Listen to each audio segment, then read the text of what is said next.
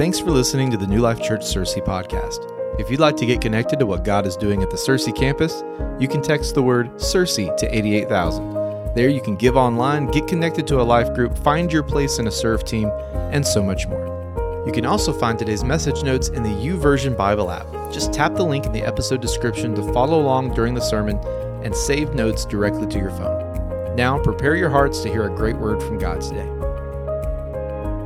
Well, good morning, New Life Church.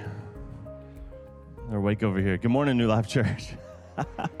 Man, hey, it's really good to get to be with you. Uh, like he just said, I haven't had a chance to meet most of you, most of you, but uh, my name is Nate. Uh, my lovely wife, Jamie, and I have the awesome privilege of being a part of the team at Conway and uh, it is really it's always so cool to get to be at another new life church campus. I don't know if you've ever gotten to attend another one but if you haven't i would challenge you to go. Tell kevin i gave you permission to do that because it's so cool just the the culture of our church and walking into another campus and seeing how it really does feel the same everywhere you go across the state. So thank you so much for letting me be hanging out with you today. And I got to tell you for just a second before we go to the word, like how much I love your pastor. Uh, Kevin has become a really great friend of mine over the last several years, and we spent a lot of time together in meetings and all kinds of stuff. And then he even, you know, we went to Nashville together, him and another friend of ours, uh, back in in March, and we gave him a hard time for like 48 hours straight. It was a lot of fun. So y'all know how good Kevin is at taking stuff like that. So, man, I really do love your pastor. Do you guys love your pastor around here? All right, yeah, good, good deal. Awesome. Well, we have four kids. My wife and I brought a picture today to show you off my family. It's wife approved. So, you know, ladies, y'all know what that means. Um, we have four kids. Ethan, who's with me here today, and then Jonathan, uh, Matthew, and Anna. Our kids are 10, 7, 5, and 3. So if I seem a little crazy while I'm up here, uh, that's part of it. the other part of it is I'm an educated hillbilly, so that accounts for the rest of it. But, um, man, so so one day, not too terribly long ago, I think like three three months or so ago, my oldest son Ethan, who's with me here today, he comes up to me uh, and he says, "Daddy, I have some bad news." And I thought that he was going to tell me, you know, something that no parent ever wants to hear, you know, something like, I don't love you anymore, or let's go play golf. You know, I'm sorry, no offense to you golfers. Uh, no, he, I was like, what is it, buddy? Because he's got this super serious look on his face. And he was like, I left my library book at school whew, you know. I was really relieved because I thought he had something devastating to say. But in his world, in Ethan's world, this was bad news. So thank God for the innocence of kids, right? Well, then a few weeks ago, Jamie and I, we had this guy come over to, the, to our house um, to look at our house because we're getting ready to sell, or actually, it's up for sale now because we're trying to move to Conway. And this guy, he asked me while he's at the house, he says, Do you want the bad news or the really bad news? No, I'm kidding. He didn't really say that. That would have been terrible. Uh, but what he did say, though, is what we're used to hearing in a conversation like this. He said, Hey, do you want the good news or do you want the bad news? And I'm sure a lot of us have heard that. Uh, but what about you? Think about that for just a second. Which do you like to hear first? Do you like to hear the good news first or the bad news first? It's kind of a no brainer, probably, for most of us. Like, who wants to hear the good news and then leave on a bad note? Um, if your neighbor raised their hand when I said that, lean over to them, tell them, I have some bad news for you. You're weird.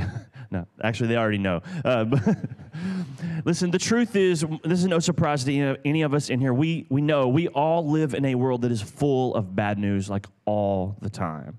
And sometimes, unfortunately, when bad news hits our life, it splits our life into two parts. For example, in my my family's life. Uh, there was life in our family before my nephew passed away, life in our family after my nephew passed away.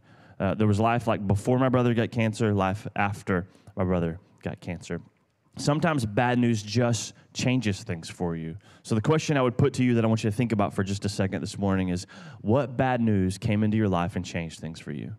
What changed things for you? Maybe it was a lost loved one. Maybe it was a, like a terrible diagnosis. Perhaps for some of you, it was finding out that someone you deeply, deeply loved betrayed you. But the truth is that bad news, it can shake us to our core. It's personal, it's tragic, it's real, and, and terrible things, they happen all over the world on a daily basis. But it's not the end of the story. Aren't you glad that's not the end of the story? And, bad news, it really, it always boils down to one of three things when bad news comes our way, okay? Something was stolen, like property or an opportunity. Something was killed, like a person or a group or a dream. or, or something was destroyed, like a natural disaster or Johnny Depp's acting career. but when, when something is, is stolen or killed or destroyed, it can be devastating, it can be a tragedy, but it's not the end of the story. Listen, we serve the God of good news. Amen? In fact, the Greek word for evangelist, you know, like a preacher, the Greek word for, uh, for that is evangelion. Now, I am a hillbilly, so I don't know if I said that right, but that word, it literally means good news.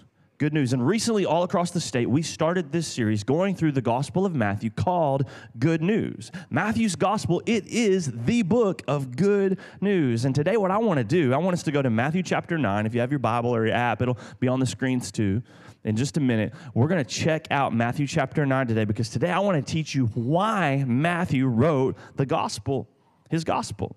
Because beyond just having like a historical account of the work of Jesus, Matthew wrote his gospel because the good news was deeply personal to him. It was incredibly personal. See, Matthew, he'd experienced a lot of bad things in his life, and then he met Jesus. And Matthew discovered this truth that we want to hang on to today Jesus changes everything. Jesus changes everything. In fact, look at your neighbor and tell him Jesus changes everything. All right, I'm making sure y'all with me.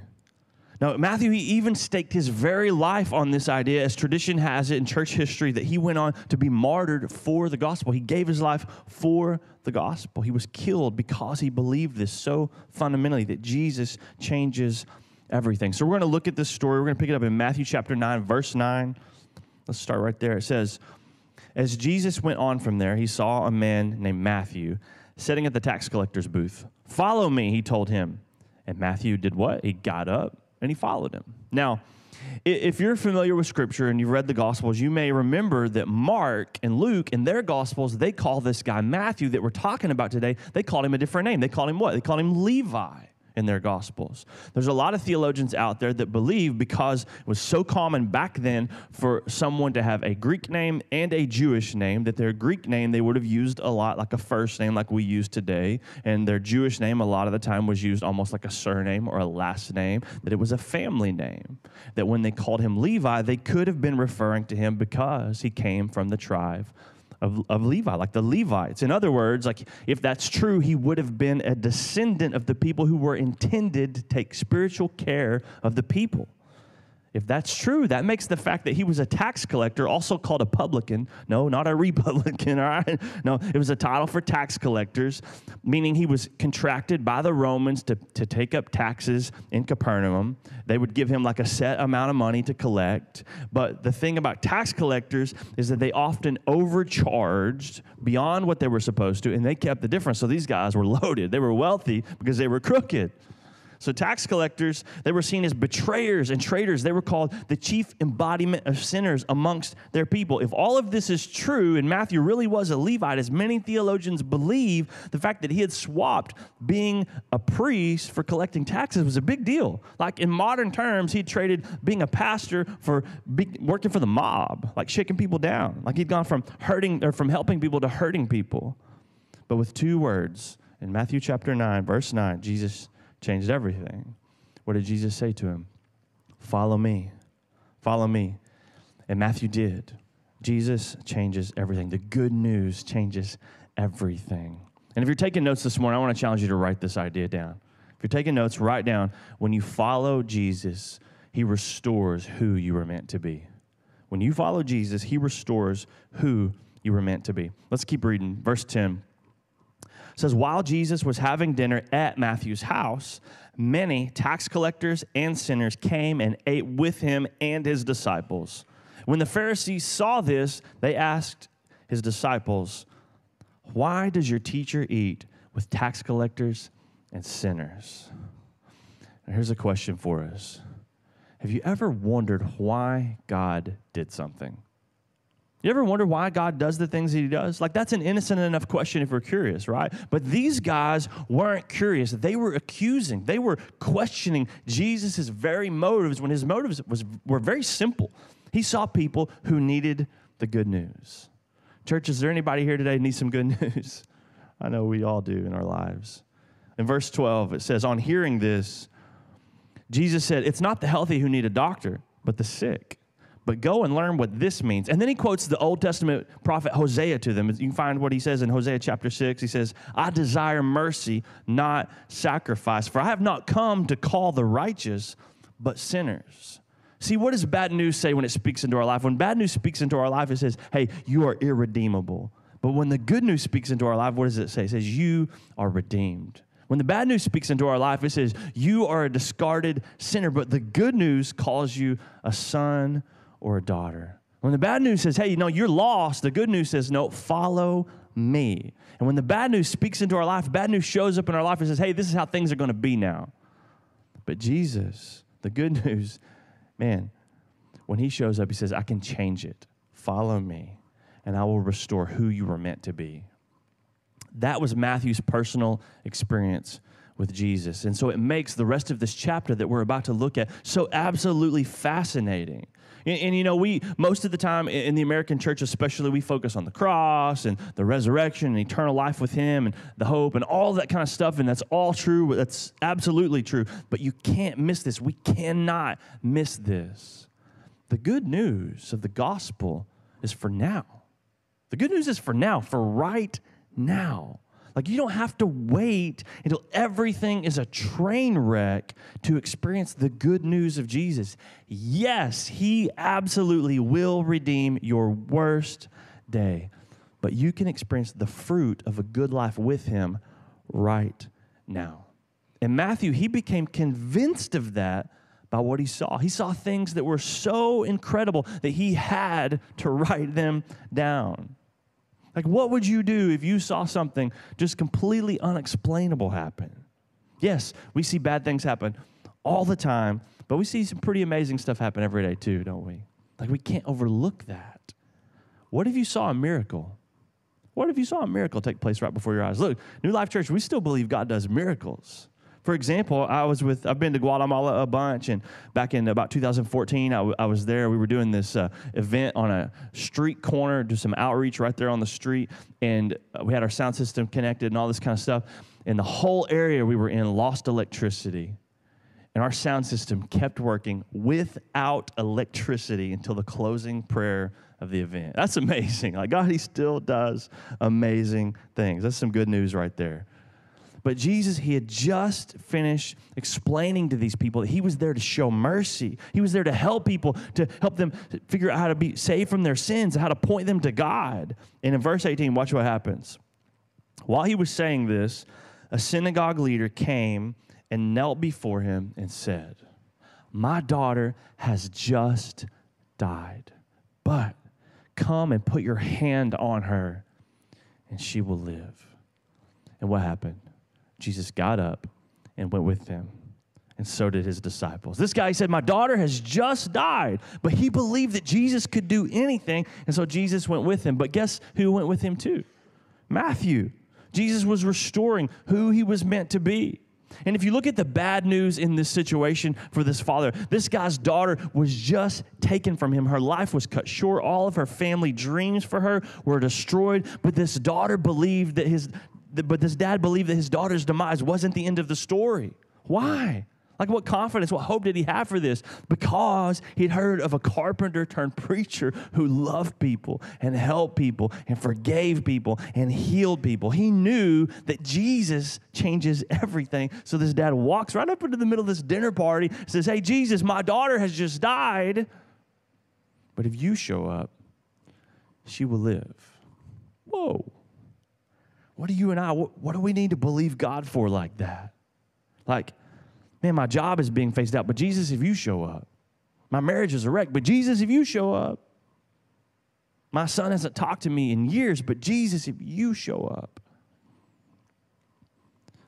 Every one of us experience a moment like that in our lives when we need Jesus to show up.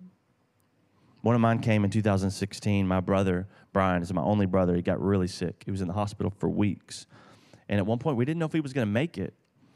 And I went to the church one afternoon to work. I was at a really low point because we'd kept getting bad news after bad news about his health. And I, I remember walking over with this like storage area in a part of the church building and walked over there just to pray and was like, Jesus, we just we need you to show up. And he did. And because Jesus, he shows up. Jesus shows up. Like whatever your pain, whatever your problem, whatever your predicament, trust Jesus with it and he will show up in the middle of it. That's not just good news, that's the best news. That's the kind of news that can change anything. Amen. Tell your neighbor Jesus shows up. So while Jesus was on his way to this guy's house where his daughter had died, a sick lady reaches out and touches him. You're probably familiar with the story, but just like this dad, she believed that Jesus was the answer to her problem. Look at verse 20 with me. Says, Just then a woman who had been subject to bleeding for 12 years came up behind him and touched the edge of his cloak. She said to herself, If I only touch his cloak, I will be healed. This lady had been struggling for 12 years. If you read the other gospel accounts of her healing, you would see that she got bad report after bad report from doctor after doctor. For more than a decade, her life had been trapped by bad news. And then what happened? Jesus showed up. Verse 22 Jesus turned and saw her. Take heart, daughter, he said, your faith has healed you. And the woman was healed the next day, the next year. No, at that moment. For more than a decade, her life had been trapped by bad news, but she was healed in a moment. That was a good moment for her, right? That's a good moment because that was the good news at work. Jesus, He changed everything, He restored her. All right, let's keep reading. Verse 23. When Jesus entered the synagogue leader's house and saw the noisy crowd and people playing pipes, he said, Go away. The girl is not dead, but asleep but they laughed at him. So, what you need to know about what's happening right here is that in the ancient world, three things would happen when they were mourning. First of all, the father, he would like rip his shirt, Hulk Hogan style, like right above his heart to symbolize a broken heart. And as soon as he did that, it was like all this crowd showed up and they would start crying and they would start wailing. And all that crying and wailing that was like the bat signal for the funeral band to show up. All these people would show up with flutes because that's exactly what everybody wants at their funeral right? Is a bunch of flutes. So all these flutes show up they start playing all this sad hopeless music and they're crying and they're carrying on and all this stuff. And that right there was how country music was born so. Now the, the crowd they, they would begin crying and playing all their sad songs and and this all built into a frenzy until it was like a state of pandemonium and confusion. And then Jesus entered. And when Jesus entered, what did he do? Look at verse 25. After the crowd had been put where? Outside. What did Jesus do? Before Jesus showed anybody he was the Messiah, he showed everybody he's a pretty good usher on the serve team, right?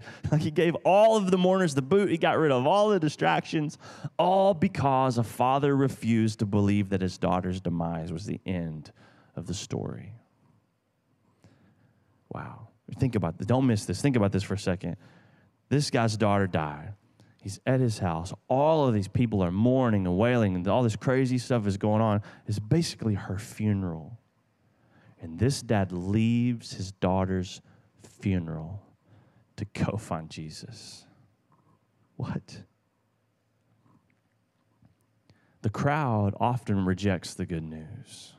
The crowd likes to gather around bad news. Like, listen, there's a reason why TV news is a multi billion dollar industry because a crowd likes to gather around bad news. Well, we have to learn as Christians, as believers, in the hope of the good news, we have to learn to reject the crowd, man, to reject the bad news that tries to permanently attach itself to your life, and instead go find Jesus.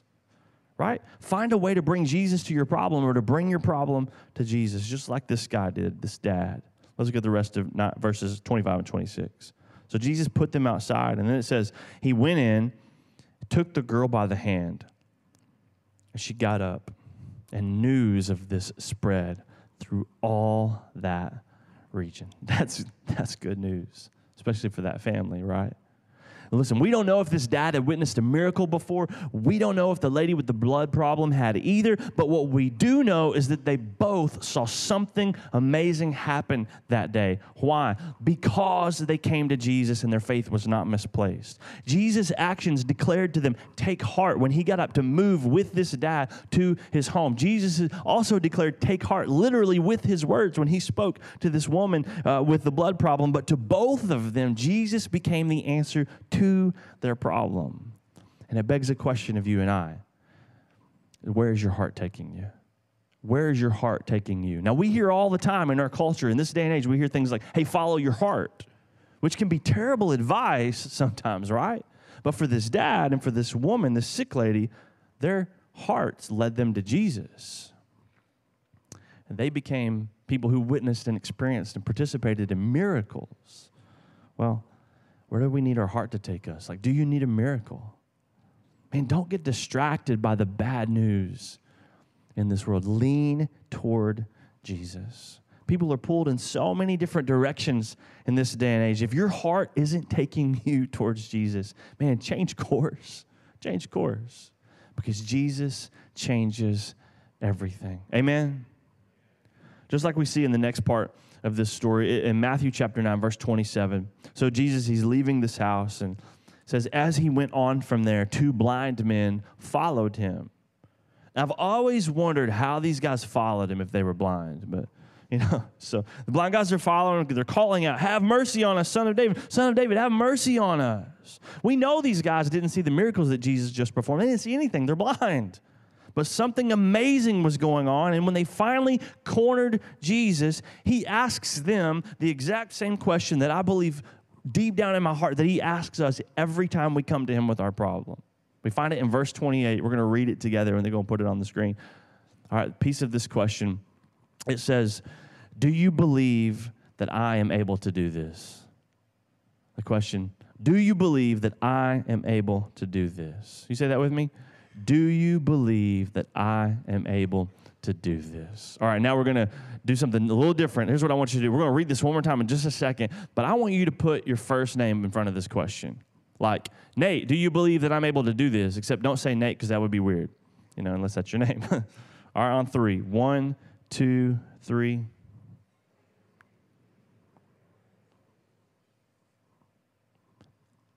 When Jesus asked these guys, they said yes and healed them. And then Jesus, he throws in like a warning and a pun. So he's just healed a couple blind guys. And the very first thing he says to them, he said, See that no one knows about this. Like, come on, Jesus. so, of course, they kept the whole thing a big secret, right? No. How do you keep something like that a secret? Verse 31 says, They went out and spread the news about him all over that region. Because when something amazing happens, like people become interested, but when it happens to you, you want to tell who? Everybody. Why? Because the good news is worth sharing. Good news is worth sharing. These formerly blind guys, like they're still adjusting to being able to see when Jesus is confronted by someone else with an incredible need. Verse 32 says, While they were going out, the blind guys, while they were going out, a man who was demon possessed and could not talk was brought to Jesus. So, because of this man's affliction, he was not able to speak. He was mute. Yeah, like the mute button on your TV remote. Nothing came out when he tried to talk. And I want you to think about this for just a second. This guy, he, he couldn't speak, he couldn't advocate for himself. He was a living, breathing, walking shell for bad news. Satan had literally stolen his body and his voice. And what did Jesus do? Jesus changed everything for him. Verse 33 says, And when the demon was driven out, the man who had been mute spoke. Like, this wasn't some random obscure guy that nobody knew. This was someone's son, someone's brother, someone's friend, and he got his life back. He got his freedom back. He got his voice back. And what did the rest of the verse say? The crowd was amazed and said, Nothing like this has ever been seen in Israel. In just the span of a few verses, the crowd went from mourning to amazement. Why? Because Jesus changes everything, because the good news changes everything. And in verse 35 says Jesus went through all the towns and villages, teaching in their synagogues, proclaiming the good news of the kingdom, and healing every disease and sickness. And who was right there seeing all of this? Matthew. You look a couple of verses later, you see the list of the disciples. There's a name right there is Matthew. The good news, it was so personal to Matthew. It meant, it meant so much to him because he had experienced it too, all because Jesus didn't just see a tax collector and say, oh, sinner, and move on. No, Jesus looked at him and what did he say? Two words follow me. Jesus changed everything. And in the span of 14 verses, we see where Jesus healed five people of a wide variety of problems. To this dad, he gave his daughter back, returning what was innocent to the woman, he stopped what was draining her and gave her back her health. To these two blind guys, he restored their vision for their life. For the last guy, he literally gave him back his voice. That could finally speak for himself again. But what do all of these problems have in common? It's the same thing that Jesus did for Matthew. He restored their future.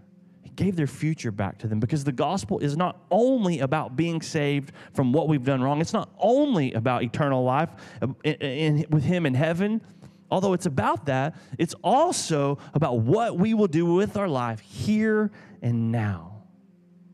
So, what do we want to do with it? What are you going to do with it? Well, Matthew wrote about that too.